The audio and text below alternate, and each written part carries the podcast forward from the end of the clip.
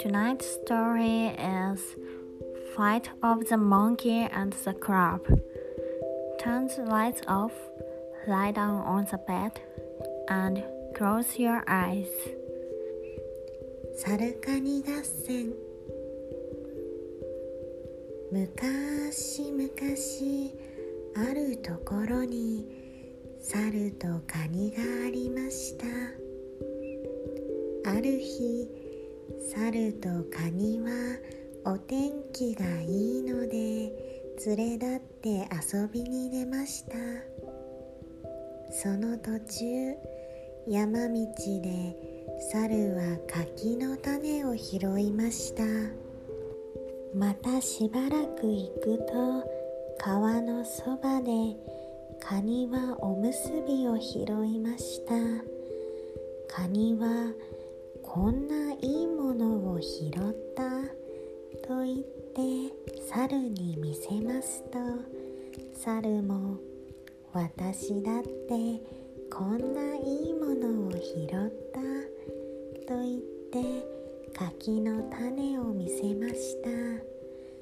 けれど猿は本当はおむすびが欲しくってならないものですからカニに向かって「どうだこの柿の種と取り替えっこをしないか?」と言いましたでもおむすびの方が大きいじゃないかとカニは言いましたも柿の種はまけば芽が出て木になっておいしい実がなるよ。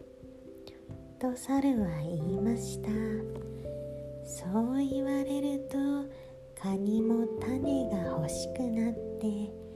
それもそうだな。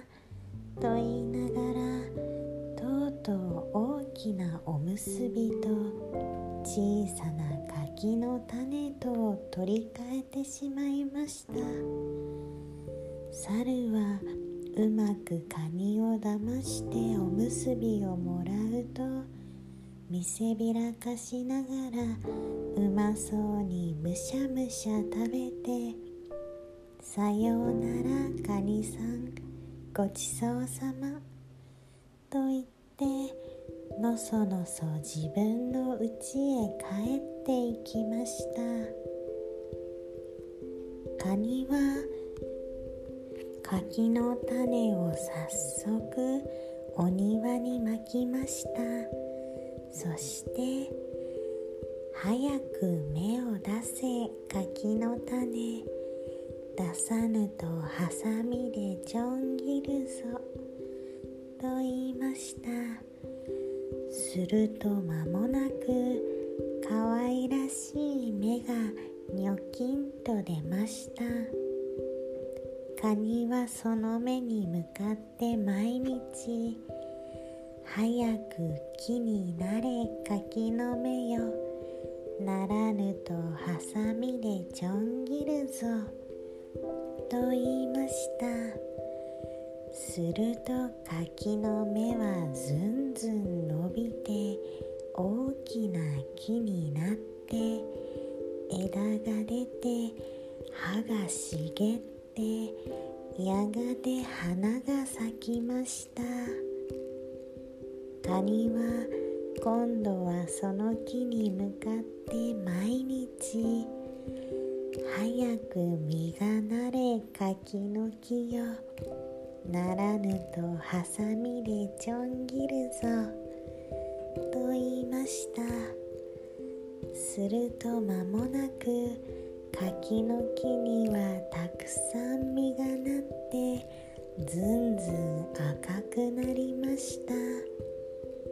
それを下からカニは見上げてうまそうだな。あ早く一つ食べてみたい。と言って手を伸ばしましたが背が低くって届きません。今度は木の上に登ろうとしましたが横ばいですからいくら登っても登っても落ちてしまいます。とうとうカニも諦めてそれでも毎晩悔しそうに下から眺めていました。するとある日猿が来て鈴なりになっている柿を見上げてよだれを垂らしました。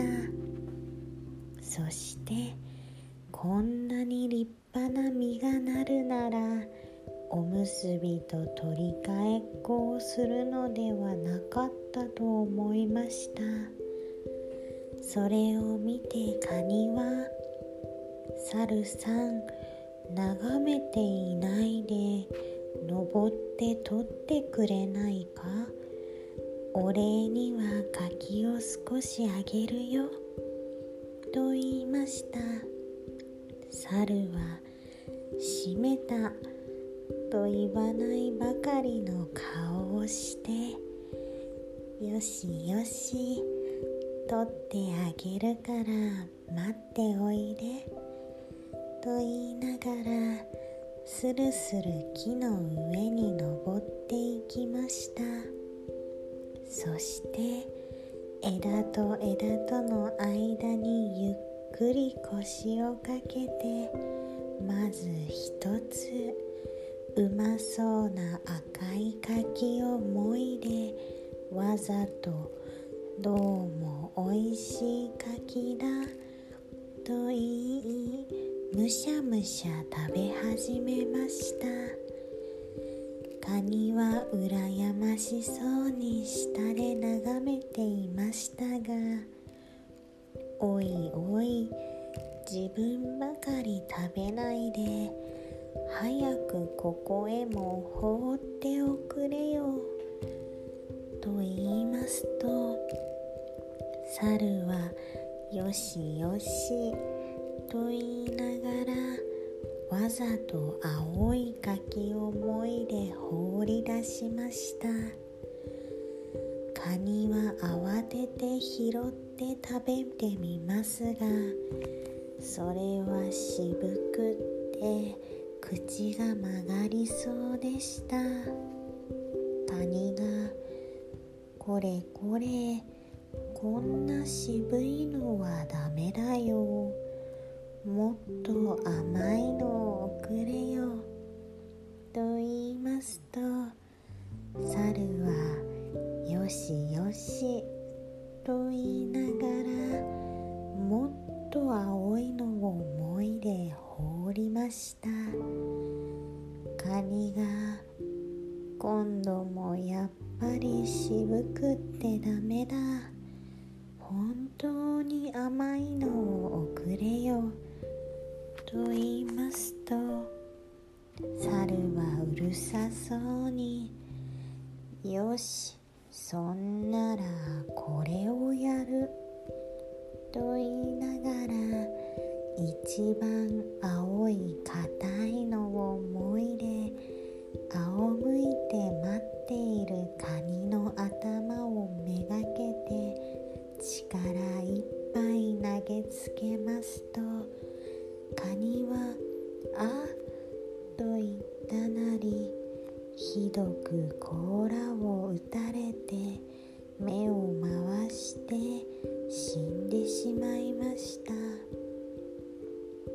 猿は「ざまあ見ろ」と言いながら今度こそ甘い柿を独り占めにしてお腹の破れるほどたくさん食べてその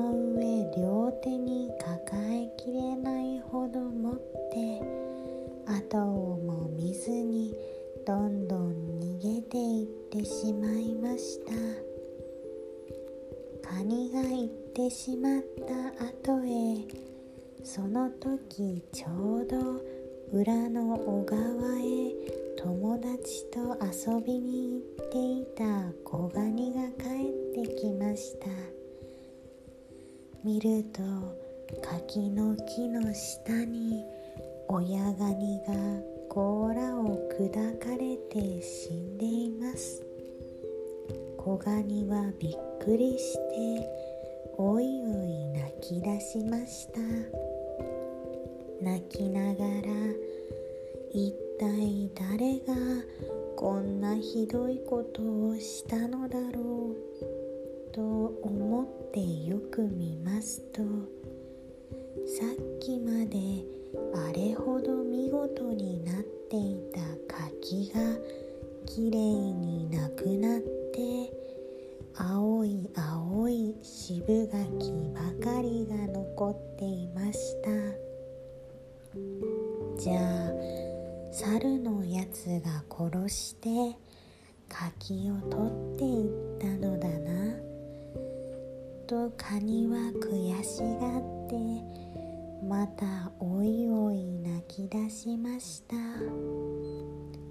するとそこへ栗がポンと跳ねてきて「カニさんカニさんなぜ泣くの?」と聞きました子ガニは猿が親ガニを殺したから敵を討ちたいと言いますと栗は憎い猿だよしよし。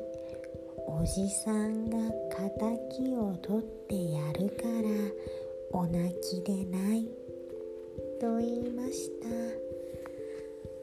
それでも子ガニは泣いていますと今度は蜂がブーンとうなってきて「カニさんカニさんなぜ泣くの?」と聞きました。子ガニは猿が親ガニを殺したから敵を討ちたいと言いました。すると蜂も憎い猿だ。よしよしおじさんが敵を取ってやるからお泣きでない。と言いました。それでも子ガニがまだ泣いていますと今度は昆布がのろのろ滑ってきてカニさんカニさんなぜ泣くの？と聞きました。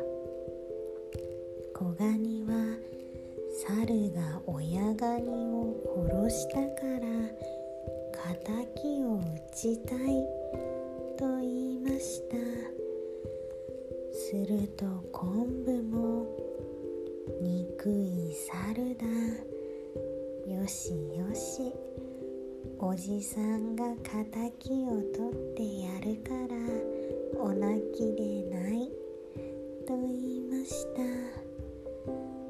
それでも子ガニがまだ泣いていますと今度は臼がコロコロ転がってきて「カニさんカニさんなぜ泣くの?」と聞きました子ガニは猿が親ガニを殺したから敵を討ちたいと言いました。すると臼も憎い猿だ。よしよしおじさんが敵を取ってやるからお泣きでないと言いました。子ガニはこれですっかり泣き止みました。栗と蜂と昆布と臼とはみんなよって敵討ちの相談を始めました。相談がやっとまとまると臼と昆布と蜂と栗は子ガニを連れて猿の家へ出かけていきました。猿はたんと柿を食べてお腹がくちくちなってお腹こなしに山へでも遊びに行ったと見えてうちにはいませんでした。ちょうどいい。この間にみんなでうちの中に隠れて待っていよう。とうすが言いますとみんなは賛成して一番に栗が私はここに隠れよう。と言って炉の灰の中に潜り込みました。私はここだよと言いながら蜂は水亀の影に隠れました。私はここさと昆布は敷居の上に長々と寝そべりました。じゃあ私はここに乗っていよう。とウスは言って鴨居の上に這い上がりました。夕方になって猿はくたびれて外から帰ってきました。そして炉端にどっかり座り込んでああ喉と言いながらいきなりやかんに手をかけますと灰の中に隠れていた栗がポンと跳ね出して飛び上がって猿の鼻面を力任せにけつけました。熱いと猿は叫んで慌てて鼻面を押さえて台所へ駆け出しました。するとやけどを冷やそうと思って水亀の上に顔を出しますと影から蜂がブンと飛び出して猿の目の上を嫌というほど刺しました。痛いと猿は叫んでまた慌てて表へ逃げ出しました。逃げ出す拍子に敷居の上に寝ていた昆布でつるりと滑って波乱梅に倒れました。その上に臼がどさりと転げ落ちてうんとこしょと重しになってしまいました。猿は赤い顔をありったけ赤くして苦しがってうんうんうなりながら手足をバタバタやっていました。その時お庭の隅から子ガニがちょろちょろ這い出してきて親の敵覚えたかと言いながらハサミを振り上げて猿の首をチョキンとハサミで挟んでしまいましたとさ。おしまい。